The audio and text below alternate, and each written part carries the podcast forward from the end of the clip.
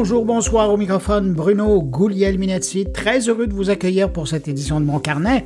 C'est l'édition du vendredi 19 janvier 2024. Au sommaire cette semaine, une rencontre avec le grand patron de TELUS Santé qui nous parle de nouveaux services pour faciliter la vie des gens qui veulent trouver des spécialistes pour s'occuper de leur santé en ligne. On va parler de l'impact de l'intelligence artificielle dans le domaine des ressources humaines. Mes collègues sont là aussi. Thierry Weber nous raconte sa version du CES de Las Vegas. Stéphane Ricoul nous présente quelqu'un qui l'inspire énormément. Et puis Jean-François Poulain nous parle de prototypage avec son invité.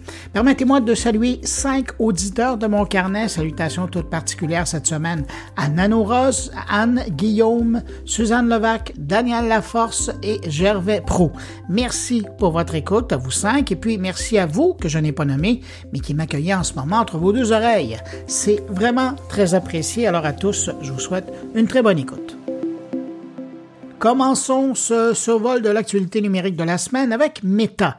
C'est l'État du Nouveau-Mexique qui a engagé des poursuites judiciaires contre Meta, alors que le gouvernement de l'État du Sud des États-Unis accuse Meta de négligence dans sa protection des enfants sur Instagram.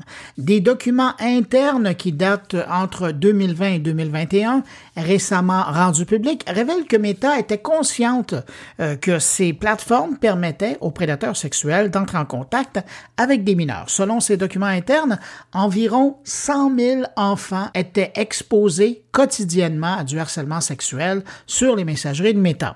On apprend que des critiques internes ont été soulevées concernant les fonctionnalités permettant aux adultes d'envoyer des messages privés aux mineurs, mais aussi concernant des recommandations d'amis suspects. De son côté, Meta a réagi en affirmant être proactif dans la protection des enfants en désactivant les comptes qui enfreignent les règles de sécurité et en prenant des mesures pour limiter l'accès des mineurs certains contenus. Les prochains mois vont être difficiles pour Meta parce que là, on parle du Nouveau-Mexique, mais je vous rappelle que Meta fait face à des plaintes supplémentaires dans plus de 40 États américains pour des problèmes liés à la santé mentale et physique des jeunes utilisateurs. Tiens, parlant de Meta, le géant rejoint OpenAI et Google dans cette folle course pour développer une intelligence artificielle générale qui sera capable de capacités cognitives du niveau des êtres humains. Mark Zuckerberg, le patron de Meta, vient d'annoncer la nouvelle orientation de l'entreprise dans le domaine, soulignant au passage l'ambition de Meta de construire des produits avancés. La concurrence entre les géants de la tech s'intensifie dans le domaine avec l'émergence de l'intelligence générative. OpenAI et Microsoft, avec son chat GPT et son copilote, ont popularisé cette idée visant créer des programmes plus intelligents que les humains. Cependant, le concept d'IA général reste vague et sans consensus clair sur la question, mais cette avancée technologique suscite à la fois l'enthousiasme chez certains, mais l'inquiétude aussi chez d'autres, notamment sur les impacts sociaux et éthiques. Selon un rapport publié par Adobe, 40 des Américains utiliseraient désormais TikTok comme moteur de recherche. Une donnée qui illustre un changement significatif dans les habitudes de recherche en ligne où les utilisateurs se tournent vers les formats de vidéos courts pour des informations rapides et personnalisées. TikTok, initialement une plateforme de divertissement, est devenu au fil des temps un espace pour partager des connaissances variées euh, qui vont des recettes de cuisine en passant par le bricolage et même des cours de mécanique. Selon le rapport d'Adobe, les utilisateurs apprécient ce format pour son caractère informatif, narratif et actuel. Bien que TikTok gagne en popularité pour la recherche d'informations, il demeure tout de même derrière Google et YouTube en termes d'utilisation. Microsoft a confirmé cette semaine que les futurs ordinateurs personnels devront en avoir pas mal plus sous le capot pour être compatibles avec l'intelligence artificielle. On parle ici d'exigences plus élevées pour pouvoir utiliser l'intelligence artificielle localement. Donc une intelligence artificielle qui réside sur l'appareil lui-même et non en ligne, comme on peut le faire aujourd'hui à partir de n'importe quel ordinateur relié à Internet. Avec l'intégration de l'IA dans Windows, les ordinateurs devront disposer d'au moins 16 gigaoctets de RAM et des processeurs évidemment plus performants équipés d'un processeur neuronal pour gérer efficacement les tâches de l'IA. Ces exigences se pointent à l'horizon alors que Microsoft se prépare à offrir une toute nouvelle expérience avec le prochain Windows 12 qui va carburer à l'intelligence artificielle en local plutôt que uniquement en accès par Internet. Voilà qui est une très bonne nouvelle pour les fabricants d'ordinateurs, mais pas nécessairement pour le portefeuille des consommateurs. Vous êtes fatigué d'entendre parler de l'intelligence artificielle? Eh bien, c'est pas votre chance parce que cette semaine, Samsung a présenté sa toute nouvelle série de téléphones et eux aussi arrivent avec de l'intelligence artificielle. Samsung a dévoilé sa nouvelle gamme de téléphones, les Galaxy S24 Ultra, Galaxy S24 Plus et Galaxy S24 qui intègrent tous des avancées significatives en matière d'intelligence artificielle grâce à Galaxy AI. Ces trois modèles offrent des expériences mobiles nouvelles, dont une fonction de traduction instantanée intégrée à l'application téléphone, ce qui va faire voler en éclats les barrières linguistiques lors d'appels. Quand même, c'est pas rien. Il y a aussi les fonctionnalités interprète, assistant message et même un clavier équipé d'intelligence artificielle pour vous faire de la traduction en temps réel sur votre appareil. La série Galaxy S24 propose également une nouvelle fonction de recherche en ligne en partenariat avec Google qui va permettre une recherche contextuelle avancée. On peut dire que ce sont des innovations qui vont marquer un nouveau chapitre à la fois dans l'histoire des téléphones mobiles, mais également dans celle de l'utilisation de l'intelligence artificielle par le commun des mortels. Et je termine avec une petite dernière sur l'IA avec euh, l'outil Bard de Google, toujours pas disponible au Canada d'ailleurs, qui se met à la génération d'images. Google a annoncé cette semaine que son intelligence artificielle intègre maintenant une nouvelle fonctionnalité de génération d'images photoréalistes. Une mise à jour qui lui permet finalement de vraiment concurrencer les ChatGPT et Copilot. Et pour y arriver, Bard, ben, il utilise la technologie Imagen 2 de Google DeepMind, une technologie capable de créer des images de haute qualité et photoréalistes en réponse instructions textuelles. Maintenant, il faudra voir à quoi ça ressemblera en fait de dérapage avec ces images photoréalistes développées par BART. Avant de passer à mes invités, on se dirige vers Paris rejoindre Jérôme Colombin pour notre échange hebdomadaire.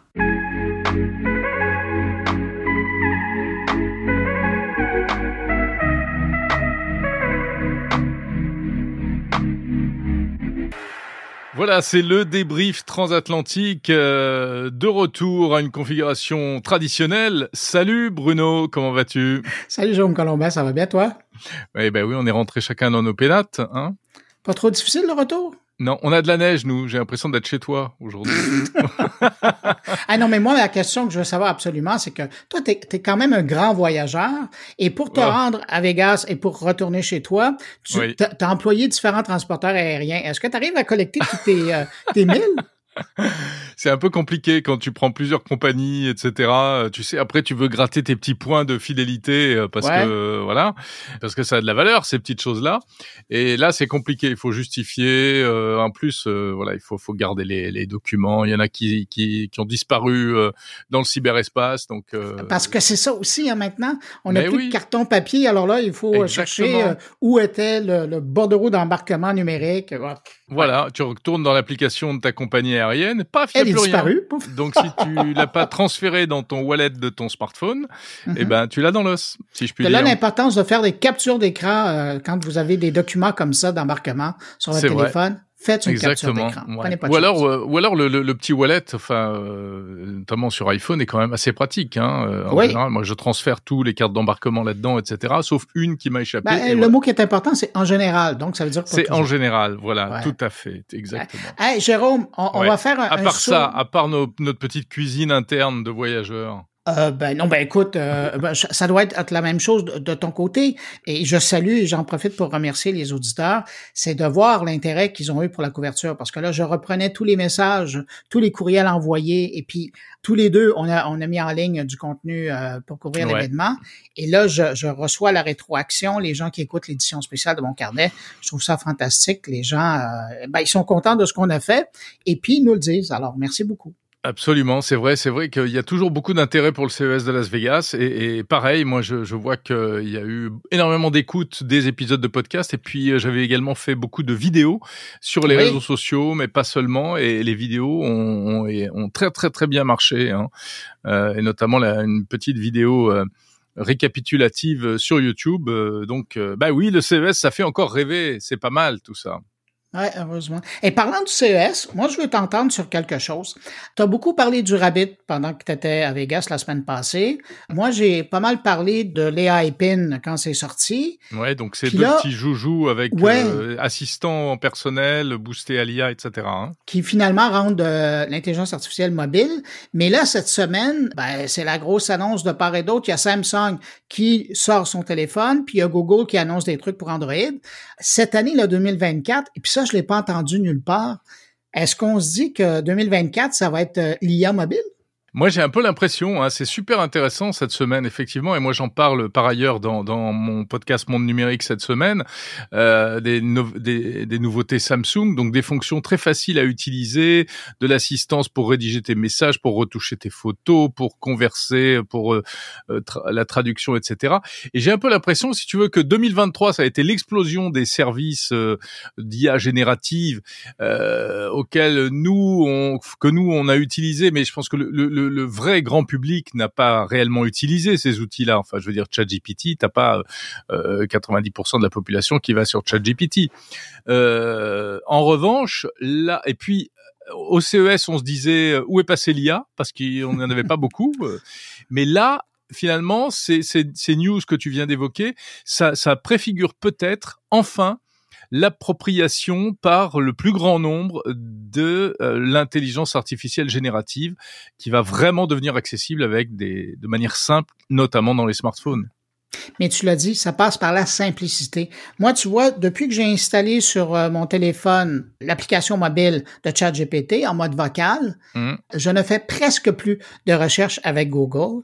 Je demande tout simplement à, mon Jarvis, à moi, de me chercher l'information. Encore ce matin, la, la batterie de la voiture à plat, je fais euh, survolter la batterie.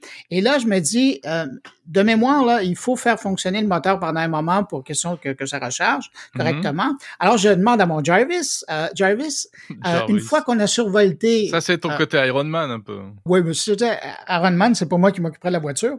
Mais donc, je demande à Jarvis, j'ai dit, mais combien de temps on doit faire fonctionner la voiture une fois qu'on a survolté la batterie? Et puis, il me dit 30 mhm. minutes de mémoire, je, je pensais que c'était ça. J'ai redemandé une autre formulation, on m'a donné la même réponse. Ah, c'est quand même bluffant. Des fois, je cherche des recettes, je lui demande par la voix, il me répond par la voix, et, et c'est, c'est très habile de la, de la part de ChatGPT parce qu'ils ont rajouté l'hésitation. Oui, c'est incroyable. Alors dans le personnage là, ah oui, oui. Ah, Alors, oui, oui. Et, et, c'est bluffant. On a vraiment l'impression. Moi, je me suis habitué. C'est pour ça que je l'ai prénommé Jarvis parce que j'ai vraiment l'impression que j'ai, j'ai, j'ai ah quelqu'un qui est là pour, pour m'aider. Regarde, si je demande, est-ce que tu connais euh, le podcast euh... Ah là, il me parle en anglais. mais non, mais il peut me parler en français quand même. Ben oui. Attends, je vais faire le test, moi. Tu fais le test? Alors attends, faisons le test. Est-ce que tu connais Mon Carnet? C'est un podcast. Mon Carnet, le podcast est un podcast francophone animé par Bruno Guglielminetti. Le podcast se concentre sur la technologie et le numérique, abordant des sujets comme les nouvelles technologies, les médias sociaux et l'évolution du monde numérique. Bruno Guglielminetti, avec sa vaste expérience en journalisme technologique et son talent incomparable, des interviews avec des experts du domaine. Ah, c'est un podcast qui pourrait s'aligner avec vos intérêts professionnels et votre expertise. Voulez-vous des informations plus spécifiques ou discuter d'un aspect particulier de ce podcast? Est-ce qu'on y retrouve Jérôme Colombin? Oh Jérôme Colombin anime le podcast Monde numérique, actualité des technologies, où il aborde le meilleur de l'actualité tech. Les épisodes récents ont couvert le CES 2024. Ah ouais. Mettant en avant les innovations technologiques importantes dans divers domaines comme l'e-santé, la robotique et la télévision. Colombin a aussi discuté des avancées en intelligence artificielle et en technologie orientée vers le bien-être social. C'est tout moi ça, le bien-être social. Mais impressionnant. Mais alors donc, ça veut dire que là, il est vraiment plugué sur des, données récentes. Ben écoute, euh, il t'a écouté la semaine passée. Ouais, euh, je suis flatté. Même ChatGPT m'écoute. Alors quand même, hein, c'est pour euh, montrer euh, comment euh, dans la vie de tous les jours, ben, d'avoir accès à de l'IA pour simplifier la vie. Bien sûr. Mais moi j'utilise aussi un peu Copilot de Microsoft avec l'appli qui est, disponible, y compris sur iPhone. Et c'est pas mal. Et, oui, j'aime bien parce qu'en plus il te donne les sources quand tu lui demandes des informations. Ce qui n'est pas le cas de ChatGPT. Et c'est là ben, où moi, je, lui demande. De temps en temps, quand j'ai des mhm. doutes sur l'information, je lui demande où tu as été trouver cette information-là. D'accord. Et les réponses sont exactes parce que non, ben ça c'est comme la version euh, écrite hein, sur l'ordinateur. De temps en temps, il, invente des sources, mais de temps en temps, il indique les bonnes. ça va peut-être enfin euh, rentrer dans, dans la vie des gens, hein, euh, ces outils-là. Mm. Et notamment du côté des smartphones. Alors en plus, il y a un côté technique qui est intéressant, c'est que de plus en plus, ces modèles-là vont pouvoir tourner localement sans avoir besoin d'une connexion et, et d'une connexion cloud. Hein, avec la, la puissance des, des, smartphones actuels, euh, que ce soit chez Samsung, chez, euh, chez j'allais dire chez Apple, sauf qu'Apple n'a pas d'outils pour l'instant. non, pas encore. Voilà, une fois encore, il faudrait que Apple, on va voir ce qu'ils vont nous annoncer euh, à la prochaine conférence des développeurs en juin. Est-ce qu'ils vont enfin se mettre à l'IA chez Apple? La prochaine fois qu'ils vont annoncer quelque chose dans ce domaine-là, ça va être un téléphone intelligent avec un processeur quantique. oui, pour, pour reprendre le retard. Exactement. Bah, ouais, c'est vrai. Non, mais ils ont euh, ils ont Siri qui est magnifique, enfin qui est un bah, qui, était, qui, était, qui était, mais qui est une vieille dame maintenant et qui a beaucoup de mal à se remettre à la page. Oh, c'est joli comme image. Hey, euh, Jérôme, euh, je veux te lancer. Donc, tout à l'heure, tu disais que tu as un invité de chez Samsung pour parler du, du nouvel appareil. Est-ce que tu as d'autres invités dans ton podcast? Mais oui, j'ai d'autres invités. Écoute, en fait, moi, je fais une petite ressucée de, du CES de Las Vegas parce que tu nous as pas tout dit? Je ne vous ai pas tout dit. J'ai encore plein d'interviews euh, qui sont euh, euh, disponibles et, et donc, bah voilà, on va parler, on va parler de, on va parler d'écran de télé, on va parler de lunettes connectées. J'ai essayé des super lunettes connectées et on va parler de d'intelligence artificielle et de data de cette semaine. Et toi, lunettes, est-ce que c'est celle de TCL Absolument, c'est celle de TCL, ouais. Ah, elles sont assez impressionnantes. Hein? Ouais, ouais, ouais. Je les ai testées et donc explication d'une représentante euh, chino-américaine, sino-américaine de TCL. Je te laisse retourner avec tes auditeurs. Euh, moi, je repars avec les miens et puis euh, ben, je souhaite la bienvenue aux tiens s'ils veulent passer. Puis on se retrouve la semaine prochaine. Et voilà, on se retrouve la semaine prochaine. Retour à la normale. On va essayer de à la normale normale. Le, jet lag et on se retrouvera samedi prochain. Enfin, samedi pour moi et vendredi, vendredi pour, moi. Ouais. Allez, je te dis salut. Salut les auditeurs. Ciao, bye. Bye mes invités maintenant. Cette semaine, il y a TELUS Santé et Clinia, écrit C-L-I-N-I-A, qui ont annoncé un partenariat stratégique pour transformer la navigation et la personnalisation dans les soins de santé en ligne. Si vous vous demandez ce que Clinia amène autour de la table, ben c'est son savoir-faire en matière d'intelligence artificielle. On parle ici vraiment d'une nouvelle façon d'aborder la question de la santé, mais surtout de l'accès à des soins de santé en ligne par cette nouvelle approche de TELUS Santé. Et pour justement en savoir plus sur cette nouvelle approche, ben on rejoint le directeur général de TELUS Santé. Bonjour Martin Bélanger. Bonjour à vous. Qu'est-ce que c'est cette nouvelle fonctionnalité qui arrive chez TELUS Santé? En fait, il y a beaucoup de travail en arrière de ça, évidemment, mais la, notre plus récente nouvelle, c'est l'annonce de notre partenariat stratégique avec une, startup de Montréal, j'en suis particulièrement fier, qui s'appelle Clinia. Et puis, euh, ça fait plus de un an, un an et demi qu'on travaille sur ce dossier-là ensemble. Donc, comme vous savez, euh, TELUS Santé, un paquet de différentes business en, santé digitale, ici au Canada, aux États-Unis et à travers le monde. Mm-hmm. Puis, il y a plusieurs choses qu'on fait.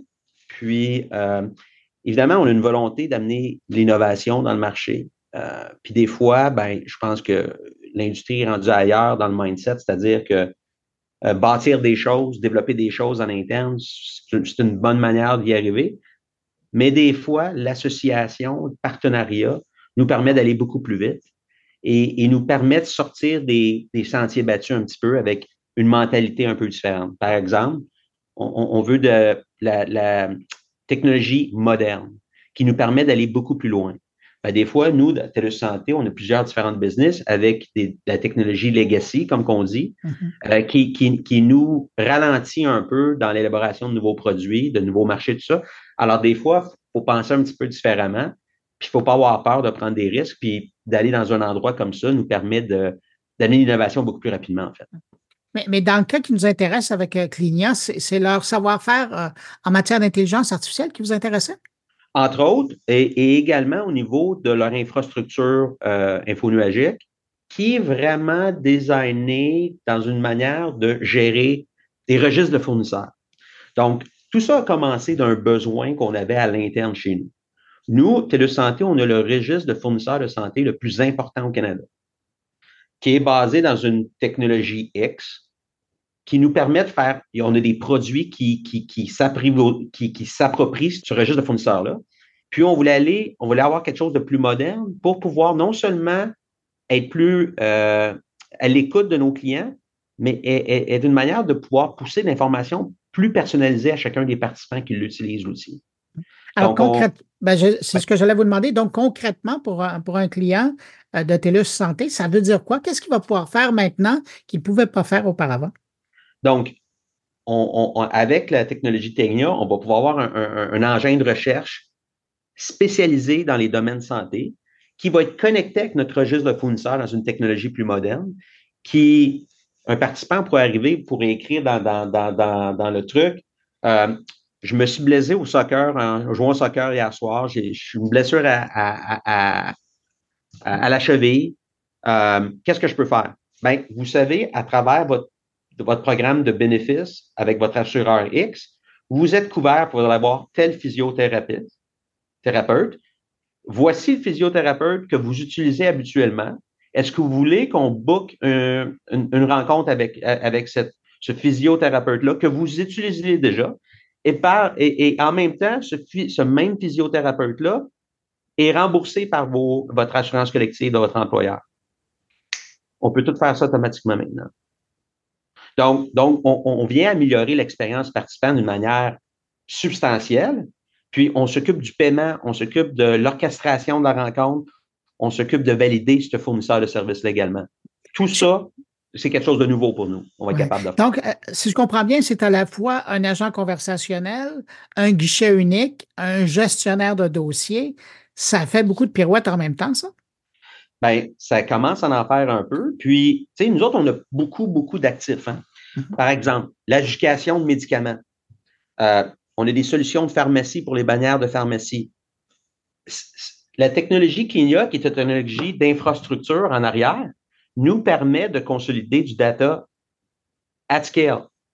C'est-à-dire que là, non seulement on va être capable de savoir qui, qui utilise quoi, on va être capable d'y envoyer d'une manière proactive de l'information personnalisée à ce participant-là, basée sur son historique de réclamation, par exemple, ou la consommation de médicaments, ou avec nos, nos DME, nos dossiers médicaux électroniques, pouvoir pousser de l'information aux docteurs et aux patients d'une manière basée sur l'historique.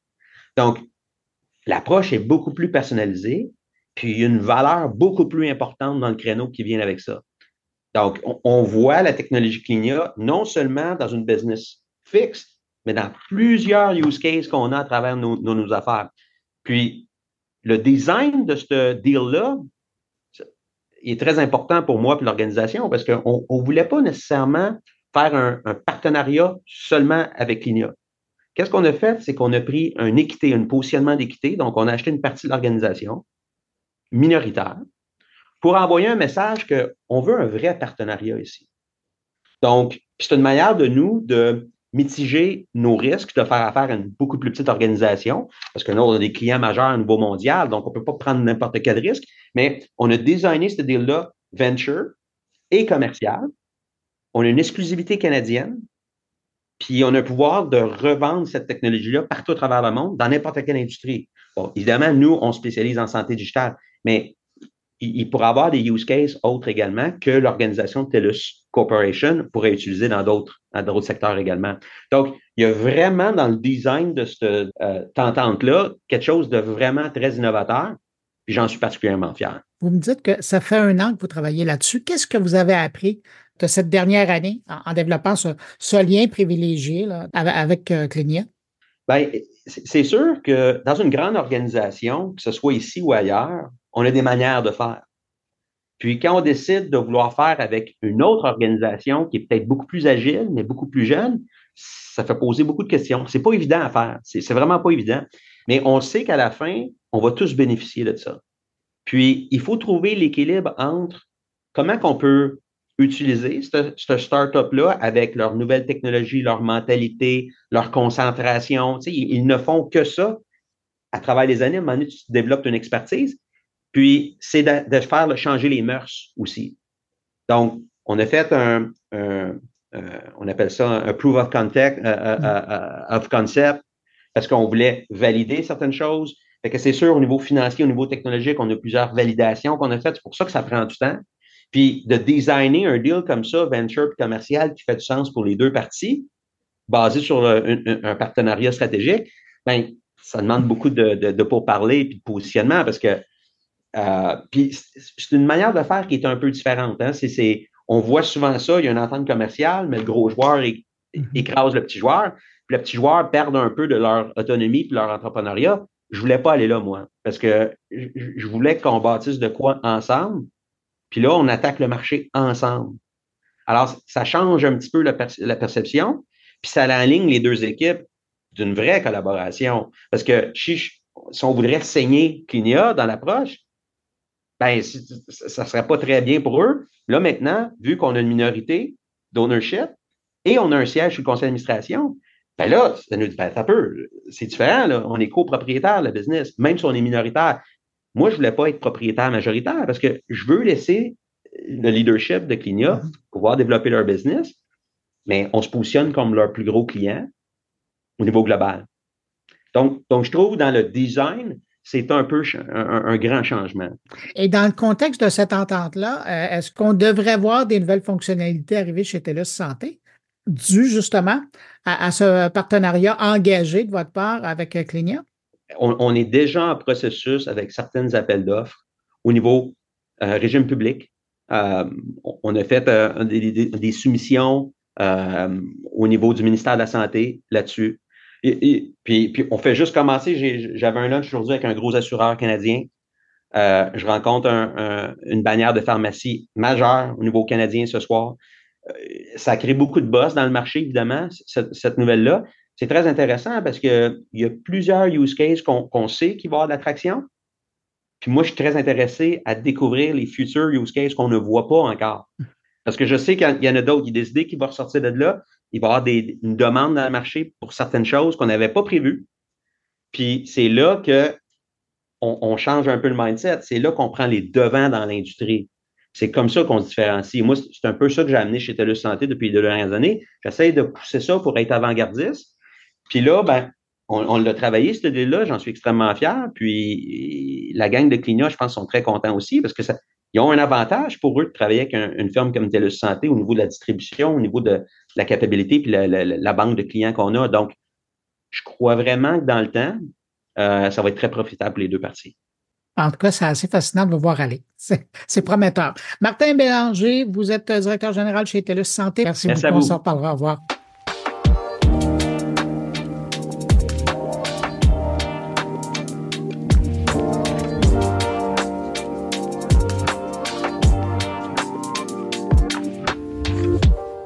Reste dans le thème de l'IA, mais cette fois dans le secteur des ressources humaines. Autre annonce cette semaine, c'est Workleap, anciennement connu sous le nom de Gsoft, qui annonce le déploiement des fonctionnalités d'IA dans trois de ses produits, Office Vibe, onboarding et compétences. Des produits logiciels utilisés par des dizaines de milliers d'organisations à travers le monde et je me suis dit que c'était un bon prétexte pour parler de l'IA en ressources humaines et comment son utilisation pouvait changer l'expérience des employés et des gestionnaires. Alors, pour nous en parler, une experte et chercheur en RH chez Workleap. Bonjour, Julie Janotte. Bonjour, Bruno. Vous, là, vous vous intéressez à l'utilisation de l'intelligence artificielle dans le contexte des ressources humaines. Pourquoi? Qu'est-ce qui vous intéresse là-dedans? Oh, c'est hyper intéressant comme question. Alors, euh, ben, chez Workheap Office Vibe, tout d'abord, ce qu'il faut comprendre, c'est qu'on a une suite de produits qui visent à améliorer l'expérience employée. Alors, euh, les principales personnes qu'on appelle des personas dans le monde du domaine produit dans la tech là, euh, sont l'employé, évidemment, euh, le gestionnaire et le responsable des RH. Puis, on s'intéresse vraiment à comprendre comment, avec nos outils, on peut augmenter ou améliorer cette expérience employée-là pour qu'elle soit des plus engageantes possibles. Ce qu'on le sait aujourd'hui, dans le monde du travail dans lequel on vit, qui est en pleine révolution, pour se démarquer en tant qu'employeur, donc arriver à relever le plus gros défi humain et business, c'est d'attirer puis de retenir nos gens, notre talent. La, main-d'œuvre se, se, fait de plus en plus rare avec les nouvelles dynamiques de travail en plus où tout le monde a beaucoup de gens ont transitionné vers un mode hybride ou complètement à distance. C'est de plus en plus difficile de créer cette expérience-là digitale qui, euh, qui fait de notre expérience en tant qu'employé quelque chose de motivant, d'engageant, de performant. Puis on sait que euh, ben, du point de vue des RH, qui est mon background à moi personnellement avant de commencer à faire du produit, ben il y a beaucoup de tâches qui sont euh, répétitives, qui sont euh, à peu de valeur ajoutée, parce que finalement, on passe notre temps à des, à des, à des choses qui sont répétitives par manuel. Mais le pouvoir de l'intelligence artificielle peut euh, augmenter l'efficacité, mais aussi peut créer des expériences, mais aussi nous aider à faire du sens de, de, de certaines informations qui est en énorme quantité. Et nous, nous donner, je cherche le mot en, en, français, des insights, des, ben, des, informations. qu'on ne voit pas, c'est ça, qu'on ne voit pas nécessairement. Ça peut nous aider à réfléchir mieux et à travailler mieux. Fait j'espère que ça répond à ta question. C'est ce que j'allais dire. Dans le fond, vous vouliez aider vos pairs, des gens ah. qui, qui, travaillent dans, dans, le domaine des ressources humaines, et donc utiliser les applications que vous offrez chez Workleap, mais pour les aider là, professionnellement. C'est bien ça? Exactement. On essaie vraiment d'ajouter de, de, la valeur autant pour l'employé, pour le gestionnaire, mais aussi pour le responsable des ressources humaines, parce qu'on le sait, tout ce qui touche à l'expérience employée, euh, beaucoup euh, relève de cette équipe-là, cette armée-là de gens. Mais là, permettez-moi de vous poser la question parce que ça fait deux fois que vous parlez de l'expérience des employés. Qu'est-ce que l'intelligence artificielle peut faire pour améliorer cette expérience-là? Bon, alors euh, moi, ça fait sept ans que je travaille chez Workleap, fait que c'est sûr que mon naturel, c'est de te parler davantage, euh, bon, excuse-moi, je te tutoie, euh, davantage de notre produit Workleap Office Vibe. On en a plusieurs autres. Je peux te donner un aperçu parce qu'il y a trois de nos cinq produits principaux qui ont intégré des nouvelles fonctionnalités euh, à l'intelligence artificielle. Là, je vais te parler de mon bébé qui est Workleap Office Vibe, OK? Fait que je t'explique un petit peu le quoi, le comment puis le pourquoi. en gros, Workleap Office Vibe fait plusieurs choses, mais principalement, c'est un outil qui permet de mesurer l'engagement des employés. Donc, vraiment quantifier ou, qualifier la nature de cette relation-là qu'une personne a avec son employeur. Je ne rentrerai pas dans tout le jargon scientifique, là, mais puis je parle pas de d'autres choses qu'on fait, mais si on se concentre sur cette fonctionnalité-là, c'est un outil de mesure de l'engagement des employés qui s'appuie sur une démarche scientifique. Fait qu'il y a différents facteurs qui vont influencer ta motivation puis ta performance au travail. Nous, on fait ça en révolutionnant l'ancêtre du fameux sondage de satisfaction annuelle que tu as sûrement déjà rempli dans ta carrière, euh, ben nous, on l'a dynamisé. On en a fait un outil en continu. Fait qu'on fait ça avec un sondage éclair. Donc, à chaque semaine, notre engin de sondage pose des questions, cinq questions par semaine par individu. Euh, des questions quantitatives. Là. Fait que tu vas répondre je suis fortement d'accord, fortement en désaccord, 1, 2, 3, 4, 5, des trucs comme ça. Et une fois par semaine aussi, on pose une question ouverte qui génère, donc en addition aux réponses quantitatives, du qualitatif, c'est-à-dire du feedback écrit. je vais te demander, mais pourquoi, Bruno, tu trouves que la relation avec ton gestionnaire est problématique ces temps-ci? Ou qu'est-ce qui fait que la collaboration avec les autres équipes est pas bonne? Ça, ça génère du feedback anonyme ou non anonyme, parce qu'on laisse toujours le choix à l'employé d'avoir cet espace sécuritaire-là. Ce que ça fait, c'est qu'en gros, on récolte deux types de données dans Office Vibe. Du quantitatif, donc les réponses aux questions de sondage, puis du qualitatif, le feedback écrit. Puis ça, là, c'est de l'or. Parce que, euh, ben, premièrement, à travers tous nos 8000 clients, si je regarde les données, là, on a 250 utilisateurs qui répondent au sondage à chaque mois. Déjà, je présume que vous avez eu de la rétroaction de certains de vos clients? Absolument, on en a tout le temps. Et qu'est-ce que ça donne? Qu'est-ce qui sort de ça? Ben, j'y arrive. Alors, euh, puis si je regarde, je vais juste faire le lien entre le quanti et le quali, puis pourquoi on a utilisé l'intelligence artificielle spécifiquement dans Office Vibe. Fait en gros, là, si on regarde euh, les six derniers mois, il y a 180 000 feedbacks à travers tous nos clients qui sont partagés dans un mois. C'est énorme. Puis, tu viens de le dire, pourquoi? qu'est-ce que ça apporte comme valeur aux gens? On s'est rendu compte en faisant de la recherche avec les utilisateurs, ce qui est mon rôle avec nos product managers, on a compris qu'en utilisant notre plateforme, puisque je viens de décrire avec ce qu'on fait dans le sondage, il y a beaucoup de gens qui n'arrivaient pas à faire du sens des données quantitatives. C'est-à-dire, c'est une métrique, ça donne un signal. OK, oh, oh, la relation avec le gestionnaire va pas bien. Les gens sont pas satisfaits du lieu de travail. Peu importe. C'est génial, le quantitatif, parce que ça nous permet de répondre à des questions comme quoi. Mais on n'a pas le pourquoi. Et quand on regarde notre rapport, parce que c'est ça qu'on donne un, rapport d'engagement avec des métriques, des sous-métriques, en tout cas, sans complexifier la patente, on comprend pas c'est quoi les causes derrière les enjeux relativement à l'expérience employée. Ben, c'est avec le qualitatif qu'on peut faire ça, avec les commentaires écrits. C'est de l'art. C'est pour ça qu'on a répondu à ce besoin-là avec l'intelligence artificielle. On a créé un rapport qui s'appelle le rapport sur les thèmes de feedback. Si on prend, mettons, là, un client type là, chez Office, Workleaf Office Vibe qui a 100 euh, à 400 employés, la quantité de feedback à lire pour une responsable RH, même pour euh, un VP ou le, le chef d'entreprise, le PDG, c'est énorme. C'est énorme. Donc, euh, on recevait souvent un OK, c'est cool, je vois les métriques, je vois les scores, je sais où on est bon dans l'expérience employée, je sais où on est bon, mais je ne sais pas pourquoi. Il y avait une mine d'or à aller exploiter dans le feedback, sauf qu'un humain, c'est vraiment impossible de faire ça. J'en ai qui le font, là, avec des plus petites tailles, plus petites équipes.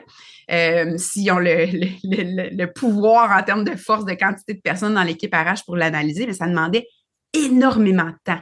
Pourtant, il y a une valeur exceptionnelle à aller exploiter tout ça. Alors, on a bâti un engin puis euh, qui permettait d'avoir en un coup d'œil une compréhension de tout ce feedback-là.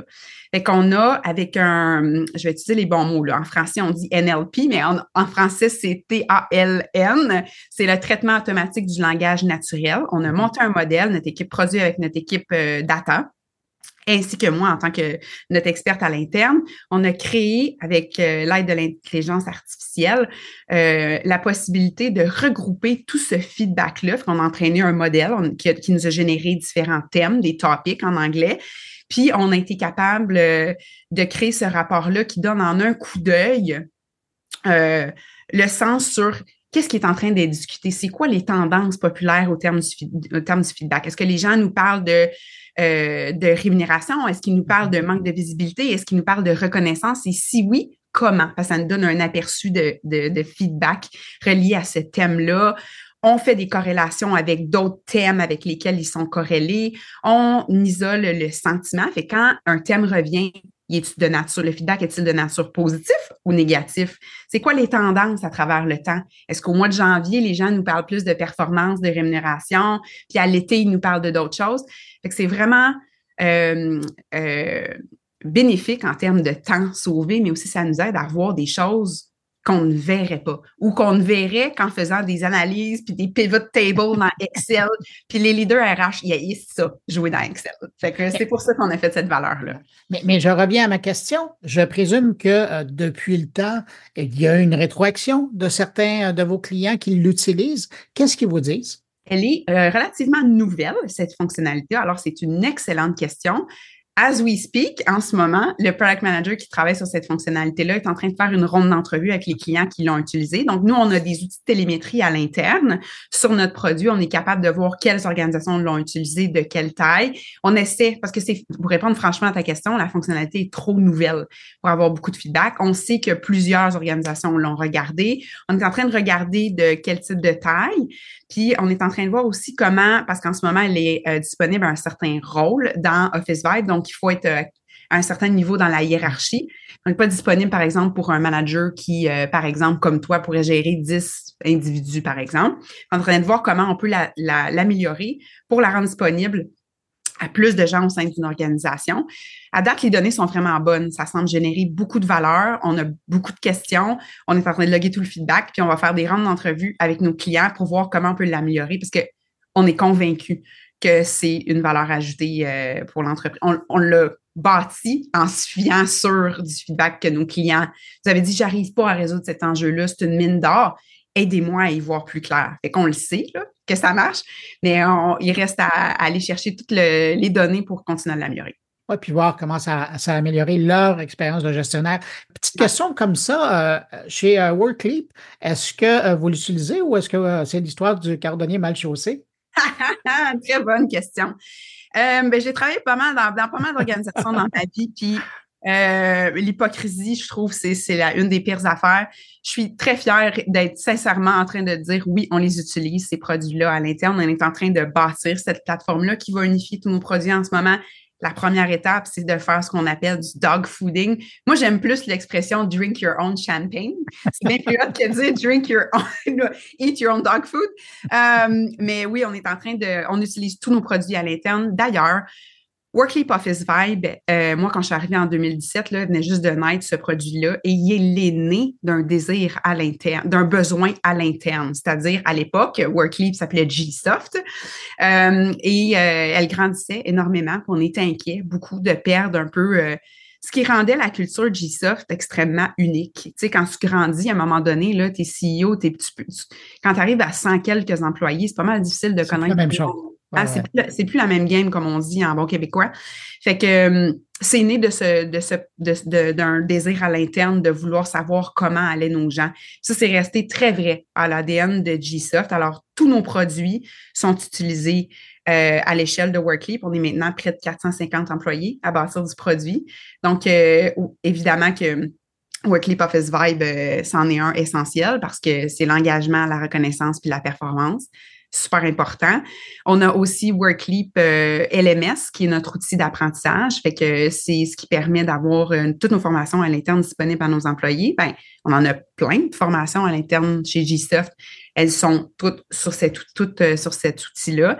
Une chose pour Workleap Onboarding, qui est notre outil d'intégration, qui euh, leverage aussi l'intelligence artificielle pour bâtir des parcours d'intégration, dans le fond, euh, pour un nouvel employé. C'est super intelligent. Ça prend, euh, par exemple, un gabarit, puis ça adapte tout le contenu qu'on peut avoir à lire dans notre onboarding, dans notre intégration, puis ça le, ça le, ça le rend pertinent au rôle et aux responsabilités et au département de chaque individu. On l'utilise à l'interne. Encore une fois, c'est né d'un besoin interne. On faisait nos plans d'intégration dans Trello. C'était bien, bien magique pour un moment, mais à un moment donné, quand tu es rendu à 250 rôles, ça marche plus. les filles des RH s'arrachent les cheveux. C'est de déléguer aussi certaines tâches de l'intégration au manager. Donc, c'est important que les gestionnaires soient impliqués. C'est souvent eux les mieux placés pour savoir leurs nouveaux employés ont besoin de lire quoi? Puis parler à qui dans leur première semaine. C'est un outil qui est utilisé à, l'interne également. Puis même chose pour notre nouveau bébé, qui est euh, Workleap Compétences. Euh, qui est quand même vraiment cool comme outil. Puis c'est euh, un des premiers, en fait, qui a. Qui a c'est quoi le mot? Leveragé en, français? Qui a tiré profit, peut-être? De l'intelligence, ouais, c'est bon, OK. De, l'intelligence artificielle est un petit peu plus compliqué là, à expliquer Workleap compétences, mais il est magique. Euh, c'est un outil qui te permet de cartographier puis évaluer les compétences de tes équipes en quelques minutes. Fait que c'est comme ça alimente une plateforme de gestion des talents. ça sert à plusieurs choses, mais euh, principalement à faire, euh, à créer un parcours de carrière, le fameux career path là, pour chacun des employés où il peut visualiser, parce que quand tu as cartographié toutes tes compétences, tous tes rôles dans cet outil-là, bien évidemment que tu es capable de comprendre où sont tes compétences, fait que ça te permet de mieux assembler les personnes que tu as besoin pour gérer un projet, mais aussi planifier la suite si tu sais que dans une prochaine année, tu vas intégrer telle technologie ou tu vas développer tel nouveau marché, sont où les gaps de compétences que tu as? Est-ce que tu les as? Si oui, dans quelle équipe? Mais aussi, euh, pour un individu qui, par exemple, aujourd'hui est product manager, voudrait imaginer son futur au sein de l'organisation, il ressemble à quoi? Il peut voir tous les rôles, c'est quoi les gaps qu'il a besoin pour s'y rendre.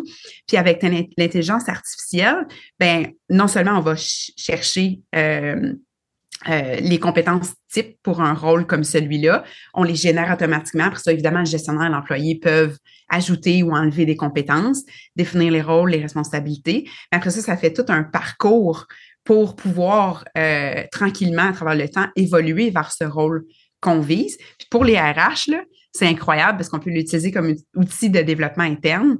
Puis pour générer des descriptions de poste, avec combien, combien d'heures j'ai passé comme professionnel RH à rédiger des descriptions de poste dans le domaine des RH en ce moment, au niveau de l'intelligence artificielle, c'est un des, euh, des cas d'utilisation le plus fréquent qu'on voit. C'est vraiment extraordinaire. Là, ça crawl une quantité énorme d'informations pour te dire, OK, généralement une description de poste pour un animateur de podcast. C'est vraiment super. Julie Janotte, je rappelle, vous êtes experte et chercheur en RH chez Workleap. Et euh, ben, j'invite les gens s'ils sont curieux, parce que je suis sûr que vous avez titillé l'intérêt de, des gens qui nous écoutent par rapport aux différentes solutions euh, de, de Workleap. Euh. Je l'espère. Ouais, ben, je pense que vous avez réussi. Ben, je vous remercie beaucoup. Je vous souhaite un bon début de 2024. Puis je vous dis qui sait, peut-être à bientôt. Carrément. Et ça sera un grand plaisir. Au revoir. À bientôt.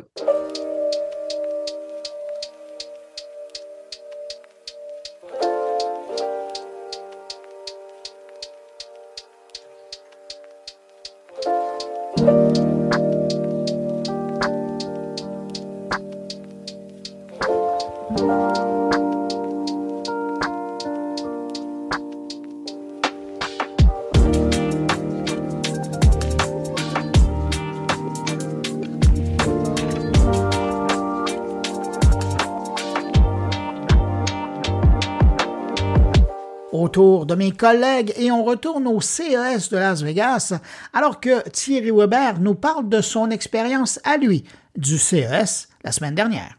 Bonjour Bruno, bonjour les auditeurs de mon carnet. Ça y est, CES 2024 euh, est derrière nous, en tout cas pour ce qui était des dates durant lesquelles on avait l'occasion bien de découvrir cette mouture 2024. Euh, et euh, bah, comme un exercice, j'ai envie de dire habituel, et aussi probablement parce que nous serons quelques-uns euh, sur les différents podcasts et autres médias en ligne à, faire une espèce de débrief du, CES, bah, je me plie aussi à cet exercice que je trouve toujours très intéressant, que de revenir sur les faits marquants de cette euh, énorme exposition, la plus grande foire de euh, de l'innovation, de l'électronique de divertissement, de la technologie au monde. Et euh, surtout, c'est l'occasion, au travers de ces différents débriefs, de réaliser ce que nous, on essaye de chaque fois faire passer comme message, c'est impossible de tout voir, c'est impossible de tout visiter, puisque le CES renoue avec les chiffres d'antan. Euh, certes, il y avait eu des records à plus de 180 000 visiteurs, plus de 4 000 exposants, euh, des pays euh, en veux-tu, en voilà. Mais cette édition marque quand même une sorte de retour à la normale avec une belle affluence, une belle présence au niveau des, stands, au niveau du nombre d'exposants.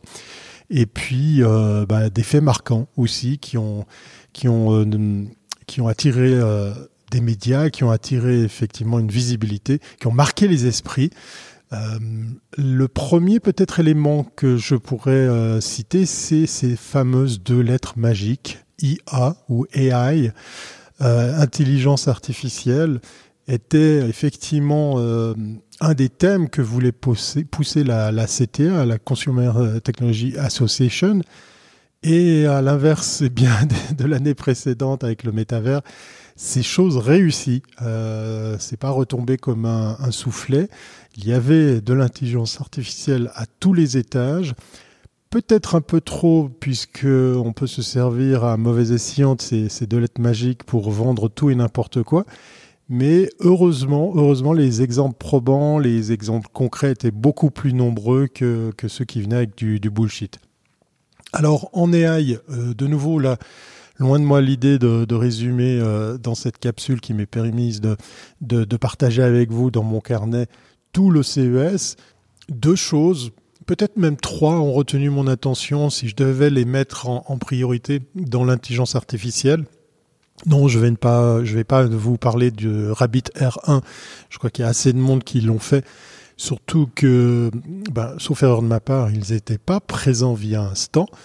Euh, non, c'est euh, nos amis de Plaud, P-L-A-U-D, qui viennent avec un boîtier que vous pouvez coller à l'arrière de votre smartphone ou utiliser de façon indépendante et qui a une capacité d'enregistrement vocal de plusieurs dizaines d'heures et ni plus ni moins connecté à de l'intelligence artificielle pour eh bien transcrire un enregistrement audio, le résumer, voire le traduire, le synthétiser et même en faire du mind mapping. C'est un produit euh, qui m'intéresse fortement puisqu'il permettra, ben, pourquoi pas pour des séances de brainstorm, des séances de travail ou toutes sortes de réunions et même, même des appels téléphoniques, faire une synthèse des échanges euh, que vous avez eu euh, l'occasion d'enregistrer. C'est un produit qui a été poussé sur des plateformes de crowdfunding et qui était présent également au CES 2024. Affaire à suivre. En marge de ça, je suis très heureux d'avoir rencontré les Suisses de Sysky qui viennent, eux, avec une solution déconnectée du cloud, puisque c'est principalement une approche B2B avec un PC dédié en partenariat avec Nvidia, ils ont même la chance d'avoir la visite d'Intel sur, euh, sur leur stand. C'est de l'informatique euh, déconnectée du cloud qui vous propose la même chose. Là où ils, font fort, c'est qu'ils viennent avec une technologie pointue pour les micros qui permettent effectivement d'enregistrer une séance de travail, une, une assemblée euh, ou tout simplement, comme je vous le disais, une séance de, de brainstorm. Mais cette data, eh ben, elle va être calculée, elle va être analysée en local. Vous allez pouvoir même vous en servir au sein de votre entreprise puisque vous pourrez après la mettre à disposition sur vos propres machines. Euh, ils ont déjà établi pas mal de contacts très très prometteurs et ils ont déjà des clients. C'est peut-être là une des pistes qu'il va falloir suivre euh, ces, prochains temps. C'est les puissances de calcul et le traitement de la data en dehors des gros acteurs euh, qu'on connaît, pour pas nommer OpenAI par exemple. Il y a de la robotique, beaucoup beaucoup d'exemples. J'ai vu pas mal de choses intéressantes dans le monde de la food tech, la robotique qui vient au service de la création de nourriture impossible ici d'en faire un résumé. Un des points importants, euh, je m'amuse à le dire chaque année, euh, eh bien le CES, euh, c'est le, le nouveau salon de l'auto, la véhicule tech. Euh, j'ai été très surpris de voir des équipementiers comme Recaro, le fabricant de sièges. On peut se demander qu'est-ce qu'ils font un, un, un, expo comme celle-ci. J'ai rencontré les Français de Motul, hein, fabricant d'huile. Et euh, force est de constater qu'ils avaient eh bien des produits ou des innovations qui venaient répondre à de véritables demandes. Pour le cas du, dernier, Motul vient avec une huile qui permet eh d'immerger des batteries de voitures électriques pour éviter la surchauffe, la meilleure répartition de la chaleur et les accidents euh, d'implosion. Donc du coup, voilà une bonne petite claque pour se dire bien c'est pas parce qu'on fabrique de l'huile qu'on n'a pas le droit d'exposer au CES presque pour terminer, un, point que j'ai envie de placer ici dans ce débrief, c'est la présence des pays qui, continue à grandir. Autant effectivement, eh bien, le pavillon d'Israël était un peu plus petit, un peu plus modeste que les années précédentes, et on peut comprendre pourquoi. Autant euh, de nouveaux acteurs débarquent au CES, comme la Roumanie, qui était ni plus ni moins au niveau 2, euh, au-dessus de l'Ereka Park, pour proposer ses services de outsourcing en informatique et toutes sortes d'autres euh, types de, services délocalisés. On a euh, pour la troisième année la Turquie qui vient elle aussi avec plusieurs stands, plusieurs pavillons et qui vient faire des, annonces comme sa nouvelle voiture électrique, la, la TOG, et ben la Suisse qui n'est pas en reste puisque après plusieurs années à, à organiser un pavillon à l'Oreca Park, eh bien, c'est une première. La Suisse vient avec deux pavillons hein, à l'étage, au niveau 2, juste au-dessus de l'Oreca Park également, pour pouvoir continuer à renforcer et à accentuer la visibilité des acteurs de l'innovation dans mon bon pays. Donc les, la présence par pays, c'est vraiment quelque chose que, qui, a retenu mon attention puisque euh, vous avez les historiques avec la Hollande et leur fameux pavillon tout orange, la French Tech qui est une grosse communauté qui représente une, grosse présence, mais qui est en passe d'être, je pense, bientôt dépassée par les Coréens qui viennent en grand nombre et avec une multitude de stands, une multitude de pavillons, euh, quitte à venir justement euh, avec des pavillons par thème ce qui leur donne une force assez intéressante en, matière de, visibilité. Et pour terminer justement pour les pays, belle grande surprise puisque euh, on l'a vu l'année passée avec l'avènement d'un stand américain pour accompagner ces startups. Et oui, on est sur territoire américain, mais il faut savoir que c'était le grand absent de ces pavillons par pays un beau jour, je pense probablement l'année passée, ils se sont réveillés pour venir euh, avec euh, un pavillon euh, arborant les, fières couleurs des USA. Force est de constater qu'ils ont appris la leçon puisque c'est ni plus ni moins six autres stands qui étaient présents pour accompagner eh bien toutes sortes d'innovations d'entreprises. Vous aviez l'aviation, vous aviez l'énergie, il y a l'économie, il y a les sciences, il y, a, il y, avait pléthore de, de, de stands aux couleurs des USA. et j'ai eu euh, un grand plaisir à constater et à visiter le stand de la NSA qui était là, oui oui, qui était là à faire du recrutement. Alors ils cherchent des talents, certes, mais ils cherchent aussi des innovations euh, made in USA pour pouvoir, pourquoi pas, les intégrer dans leur boîte à outils. Voilà, c'était un très très euh, un débrief très très concentré. Impossible encore une fois de, tout dire, de tout résumer. Je suis persuadé qu'avec ce que vous avez vu et entendu sur les autres médias, eh bien, vous avez pu euh, vous faire une idée de ce CES 2024.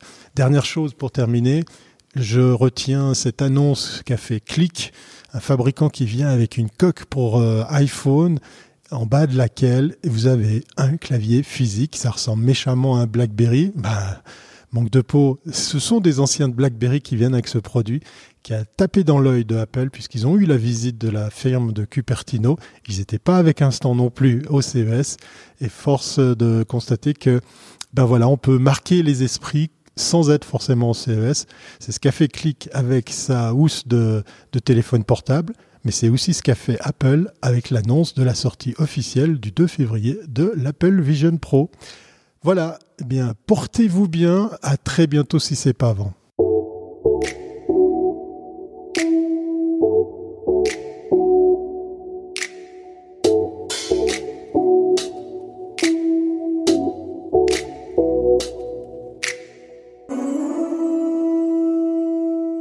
Ici Patrick Pierrat, éditeur de l'infolettre InfoBref. Connaissez-vous InfoBref?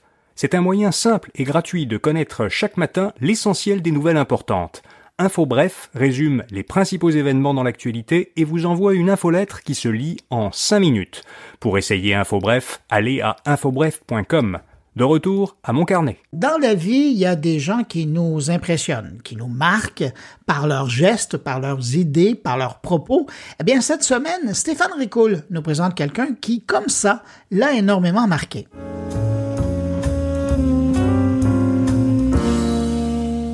Je suis une personne professionnellement choyée.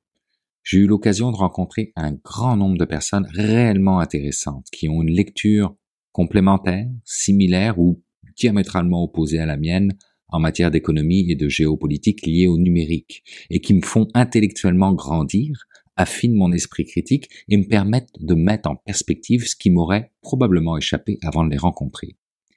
Et puis, il y a ces personnes d'exception, ces personnes que vous suivez, que vous lisez, que vous écoutez, ces personnes que secrètement vous espérez qu'un jour vous pourrez leur parler, sans trop savoir ce que vous pourrez bien leur dire, tellement l'étendue de leurs connaissances, leur capacité d'analyse et leur vision vous impressionnent et vous paralysent même en quelque sorte.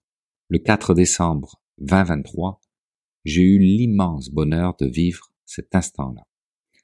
À l'invitation de l'Université de Montréal, Asma Mala est venue donner une masterclass devant quoi? 15 étudiants? Et moi. Mais nous aurions dû être mille à venir écouter ce qu'elle avait à nous dire sur les enjeux de pouvoir, de puissance et de souveraineté que l'intelligence artificielle impose à notre monde en transition. Asma Mala, si vous la googlez, vous allez passer de longues minutes à scroller la page sur laquelle sont répertoriées ses apparitions publiques. Et pour cause, elle est juste passionnante. Une élocution à la Obama, ponctuée de silence qui parle beaucoup et d'humour qui allège quelque peu le sujet pourtant sérieux. Si je reprends la description que fait d'elle l'Institut Montaigne, Asma Mala est une spécialiste des enjeux politiques et géopolitiques de la tech. Elle est membre du laboratoire d'anthropologie politique de l'École des hautes études en sciences sociales et du Centre national de recherche scientifique. Elle est enseignante à Columbia Global Centers, à Sciences Po et à l'École polytechnique. Ses travaux portent notamment sur les nouvelles formes de pouvoir et de puissance entre États et géants technologiques dans le champ civil et militaire, les enjeux démocratiques et de gouvernance des réseaux sociaux, les dimensions géopolitiques et idéologiques de l'intelligence artificielle ainsi que de la souveraineté technologique. Et je lui ai parlé. Mais c'est pas ce que vous devez retenir. La première chose que vous devez retenir, c'est qu'il faut que vous m'aidiez à faire revenir à Montréal Asma Mala et que nous soyons mille à l'écouter. La deuxième chose à retenir, c'est qu'essentiellement son discours porte sur le fait que si l'histoire s'est toujours répétée à travers les siècles, aujourd'hui, elle perd de son sens, car nous nous laissons happer par la narration efficace, il faut le dire, des géants du numérique. Du narratif du 19e siècle sur la production et la consommation de masse, nous sommes passés à celui de l'éducation et de la démocratie de masse au 20e siècle. Puis au début des années 2000, c'est celui de la démocratisation des réseaux sociaux qui l'emporte, créant des entités inclassifiables et hybrides, ne rentrant dans aucune des catégories alors imaginées, faisant en sorte qu'une ligne de clivage s'est créée, une ligne qui s'est floutée. Aujourd'hui, le narratif qu'on nous impose avec l'intelligence artificielle est celui qui représente l'infrastructure socle sur laquelle nous allons bâtir notre société de demain, un narratif issu de l'imaginaire des années 60 qui ont bercé les Elon Musk de ce monde.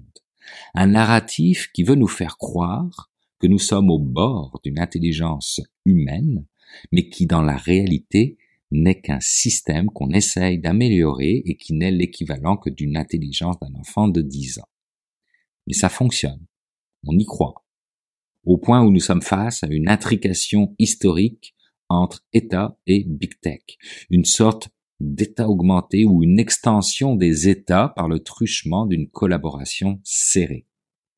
Le célèbre GPT étant par le fait même une mine d'or pour le cyberespionnage et la meilleure recette de gâteau au chocolat. Quand je vous parlais de l'humour de Asma Mala, vous en avez là un petit aperçu. Cette dualité, si on revient à des choses sérieuses, que l'on retrouve avec l'intelligence artificielle est le berceau d'une bataille culturelle entre les prétendument woke et les prétendument anti-woke, entre les Musk et les Atman. L'intelligence artificielle est un outil politique avant d'être technologique et s'insère dans le débat politique comme force du techno-capitalisme, cherchant à créer le plus rapidement possible ce point de rupture civilisationnelle post-capitaliste. Mais encore une fois, ce narratif qui nous est sans cesse poussé, qu'il soit utopiste ou dystopique, n'est qu'un filtre, puisqu'au final, tous travaillent à générer la première intelligence artificielle généraliste. Les big tech ne cherchant pas le pouvoir, détrompez-vous, mais cherchant plutôt à privatiser le savoir, en déterminant eux-mêmes ce qui est visibilisé et ce qui est invisibilisé basé sur des choix, des filtres, leurs choix, leurs filtres, sur la base de quoi, de quels critères, discuter avec qui, comment, on ne sait pas. Qu'est-ce qui prévaut à la légitimité des géants technologiques Bonne question. On n'a pas la réponse. Alors on modère. Mais si on modère, c'est que c'est déjà trop tard. Et pourtant, rien dans ce qui se dit dans les réseaux sociaux n'est nouveau. Tout cela existe, existait déjà. C'est Olivier Dolphus qui disait que quand un phénomène change à ce point d'échelle, il change de nature. Résultat de la nature hybride, inclassifiable, des géants technologiques. La technologie, sans bonne prise de décision, pourtant n'est rien. Et c'est ce qui cristallise malgré tout aujourd'hui la relation sino-américaine. Dès l'instant où vous dataifiez à peu près tout, que humainement vous ne pouvez plus gérer cette quantité de données, il ne vous reste à votre charge que la décision. Si vous n'avez pas d'humain dans la boucle de décision, la technologie ne sert pas à grand chose. À l'image des guerres qui se déroulent actuellement, que les technologies n'ont pas pu éviter ou ne peuvent pas stopper. L'intelligence artificielle cristallise donc la notion de puissance. La Chine parle même de singularité militaire. Imaginez un instant. Ce qui se joue, c'est dans le fond la guerre de la vitesse que l'intelligence artificielle facilite. Ce sont aussi des questions idéologiques, des questions de puissance très concrètes, très réelles, avec du capitalisme politique et à la fin, des entités, encore une fois, hybrides et inclassables, mais qui restent malgré tout des extensions de puissance américaines ou chinoises. Et tout ça, tout ce que je viens d'énoncer, ce n'est que un dixième de sa masterclass, et probablement un millième de son livre à venir, pour lequel d'ailleurs j'ai eu la primeur nord-américaine, figurez-vous, de la page couverture. Bref, encore une fois, je le répète, nous aurions dû être mille à l'écouter, et j'espère que nous le serons en février 2024 lorsqu'elle viendra nous faire une séance de dédicace. Mais je vous préviens, je serai le premier dans le line-up.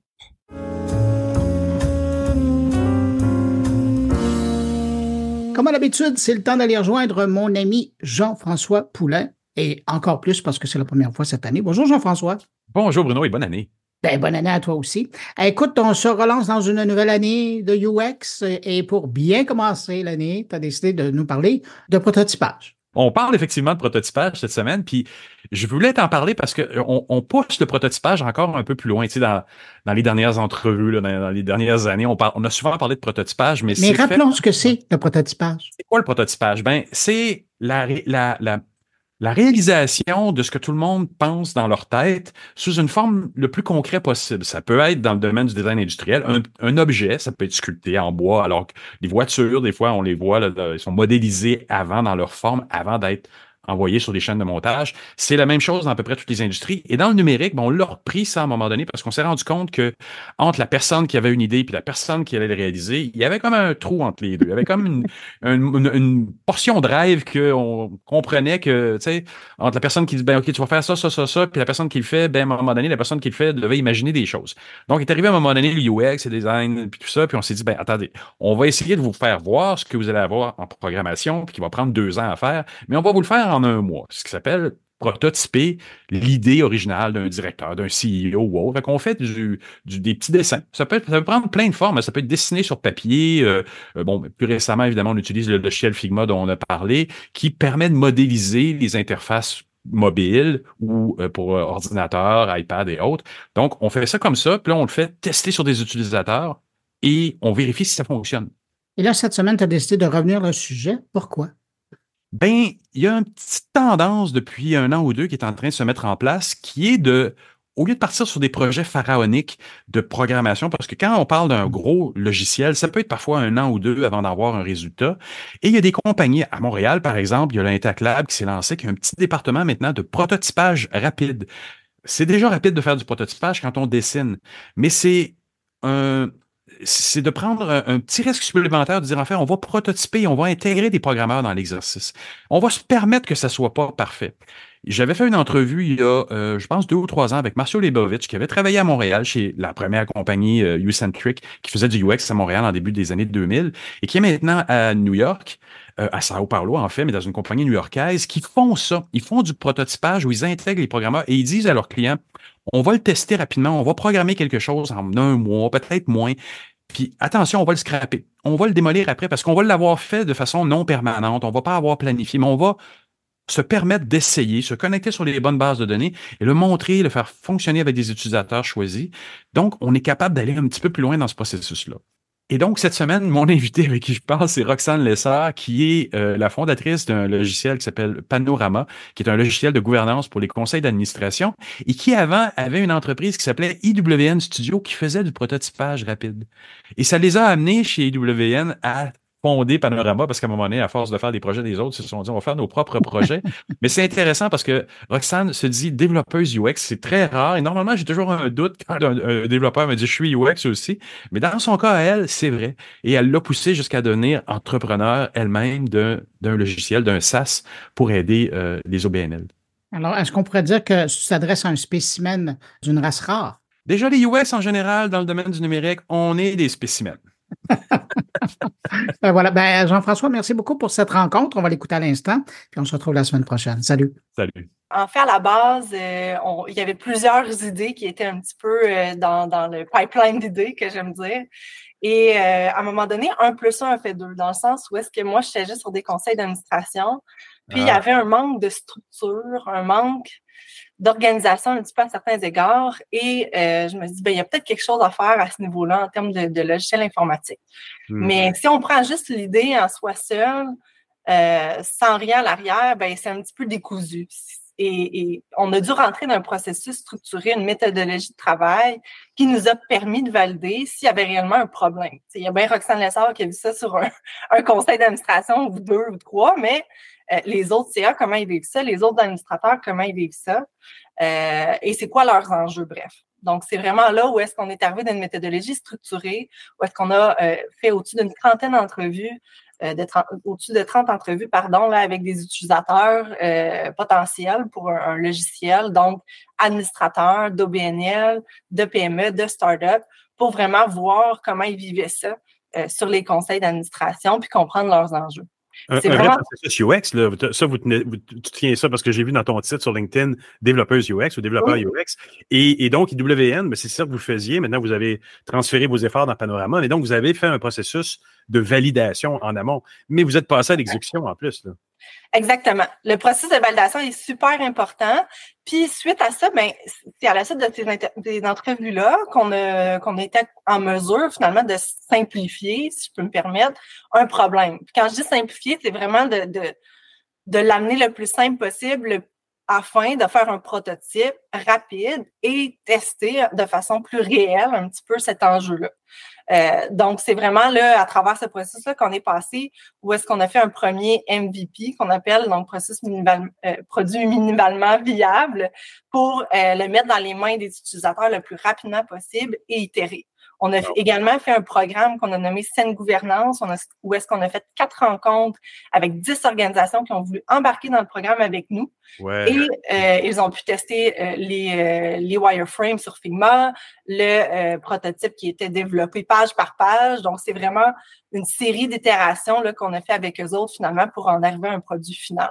Processus plutôt rare dans le monde des startups d'ailleurs. Donc, vous êtes rentré, vous avez quand même fait un processus, une, diligence au début de valider si vos hypothèses étaient bonnes, prototypage, et là, vous avez des compagnies qui vous aident, des organisations qui se disent, ben nous, on en a besoin, mais on aimerait ça le tester rapidement. Et vous arrivez dans l'exécution en même temps. Mais je, je, vais te poser la question aussi, ou te la poser. Quels ont été les, quels sont les grands problèmes que les CA ont? Euh? Ben, c'est un excellent point que tu amènes. En fait, euh, écoute, les problèmes varient de à qui on s'adresse. On parle des OBNL, c'est souvent des administrateurs qui sont bénévoles. Dans des PME, startups, c'est souvent des gens qui ont des, hauts postes de direction. C'est un, deuxième engagement. Donc, même chose, peu de temps euh, à donner finalement dans chacune de ces situations-là. Euh, donc, ça reste un, engagement additionnel finalement à ce que chaque individu fait déjà dans son day-to-day. Et il y a une structure, il y a une reddition de compte à y avoir dans ces conseils d'administration-là et on doit se, faire en sorte que ce sont des réunions qui sont efficaces parce que justement, on n'est pas dans le day-to-day avec ces organisations-là. Euh, donc, des enjeux qu'on a soulevés étaient beaucoup en termes de euh, processus lourds en lien avec la gouvernance, peu de temps à amener euh, des, de, la valeur, de créer de la valeur, pardon, peu de temps à passer sur des interactions stratégiques qui amènent quelque chose. Donc, on s'est dit, ben à ce niveau-là, est-ce qu'il y a des processus qui pourraient être automatisés, qui pourraient être facilités? Et c'est là où je fais un lien avec le UX qui est super intéressant, c'est le UX a limite un côté éducatif aussi dans notre euh, dans notre logiciel où est-ce que euh, les gens ben, arrivent dans Panorama et finalement, ben, il y a une structure intéressante qui est faite. C'est simple, c'est cadré et on sait que notre devoir fiduciaire, finalement, ben, il, va être, il va être fait de façon convenable et qu'on n'oubliera pas quelque chose entre les cracks puis qu'on va être efficace aussi quand on va se rencontrer. Et c'est important parce que les gens ne savent pas tout le temps qu'être sur un CA, il y a une responsabilité professionnelle, il y, a une, responsabilité qui vient avec ça. Donc, ça devient important d'avoir un encadrement qui est bien fait. Exactement. Euh, c'est puis c'est souvent méconnu. Donc c'est un petit peu là où est-ce que même à travers la mission de, de, de, Panorama, ben on se dit on va aiguiller le plus possible les, gens à travers ce qui ce qui est bonne pratique et tout ça. Donc tout ce qui est génération des, des minutes, des procès-verbaux, des résolutions, euh, résolutions écrites, résolutions en, en conseil, c'est des choses vraiment qui des fois on sait pas trop par où commencer, quand en faire une, pourquoi on en fait une. Donc euh, de donner un petit peu ces outils-là, parce que ça reste un petit peu, ça doit être fait. Il y a une valeur assez évidemment, mais le, processus de faire ça peut être administratif et assez lourd aussi. Puis comment on le fait? Ben c'est là où est-ce qu'on se dit, ayons un, logiciel qui soutient, qui est simple, qui facilite et amenons notre réelle valeur dans des questions stratégiques, dans euh, faire des travaux pour faire avancer X, Y, Z sur, sur notre planification, etc. Donc, c'est vraiment de, de, laisser les administrateurs se concentrer euh, à tout ça finalement. Ça les prend par la main un peu, donc. Tout à fait, tout à fait, c'est l'idée. Euh, puis dans l'industrie, écoute, ce qu'on y retrouve, c'est de la gestion documentaire, des logiciels qui font un, Google Drive, Google Drive 2.0 sécurisé, euh, ou des logiciels de gestion documentaire. Mais il y a tellement plus au sein d'un conseil d'administration, tellement plus de règles, de valeurs. On parle de diversité même, euh, comment qu'on améliore la composition de notre CA. c'est toutes des, des, des, questions sur lesquelles on se penche afin vraiment de devenir une boîte à outils pour les, les administrateurs et administratrices. Et, c'est intéressant, c'est important, j'imagine aussi, parce que les OBNL, parfois, euh, euh, c'est eux qui drivent le show, euh, comme ils disent en anglais. C'est eux qui disent, ben bon, OK, le CA, vous êtes là, on a fait un ordre du jour, mais en réalité, pour bien valider ce qui se passe dans l'OBNL, ça devrait être le, CA qui, qui gouverne, qui fait cette gouvernance-là envers l'OBNL, qui fait ses vérifications, qui fait ses, validations. Tout, tout, se passe bien aussi. Mais j'imagine que Panorama aide à faire ça. Là.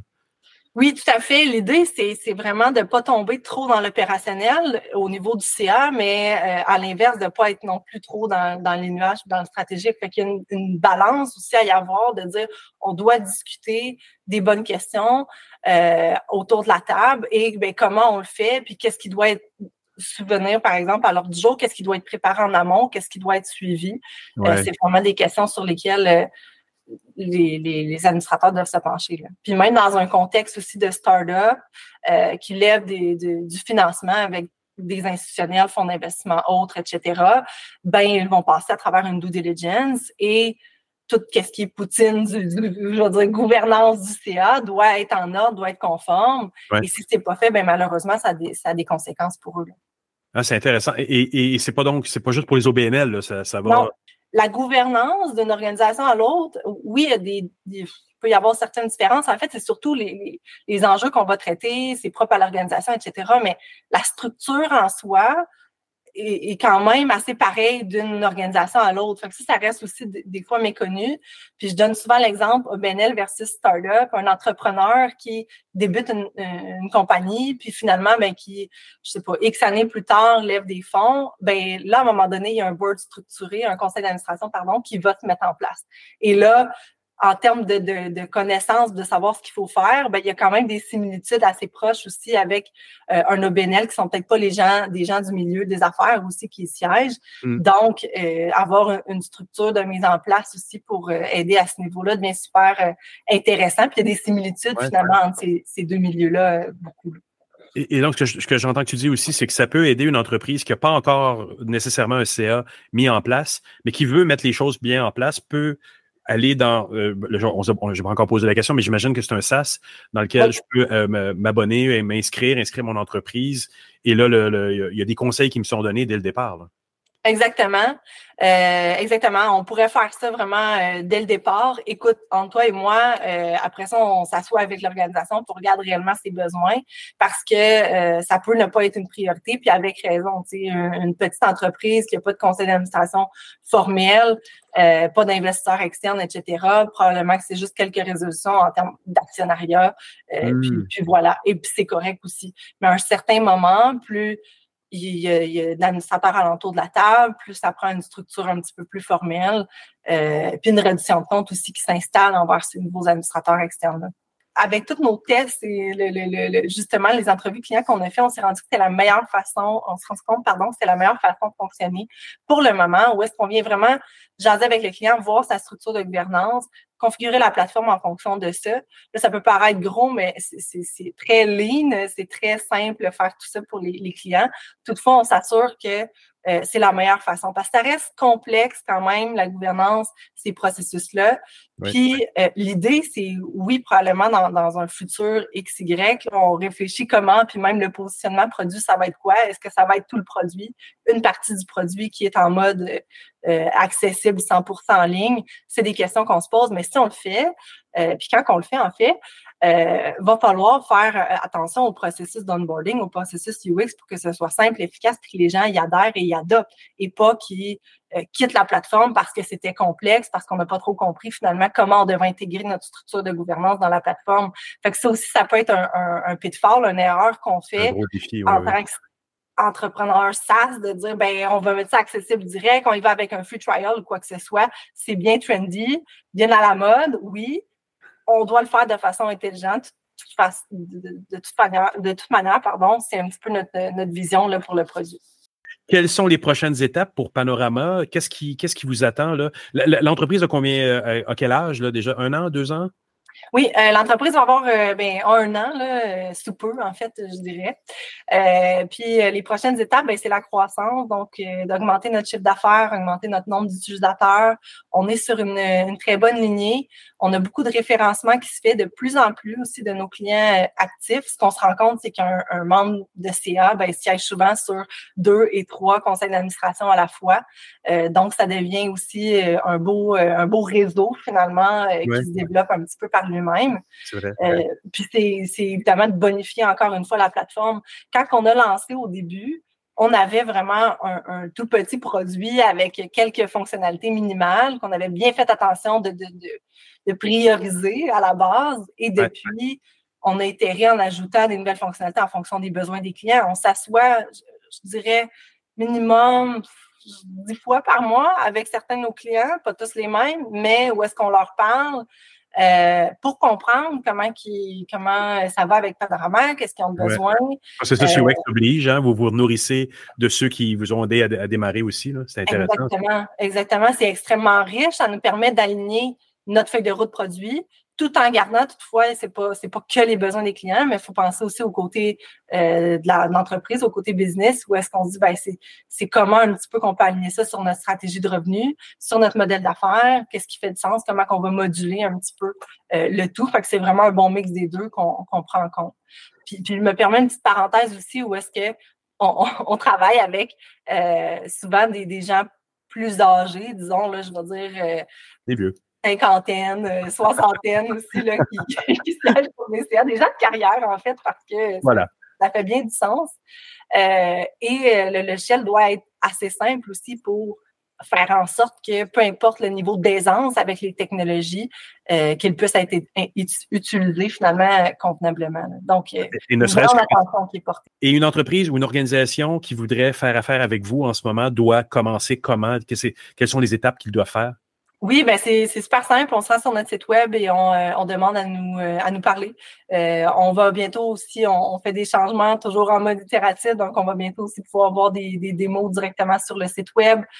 donc c'est vraiment pour rendre le plus le plus possible panorama accessible, voir ce qu'on fait, euh, etc.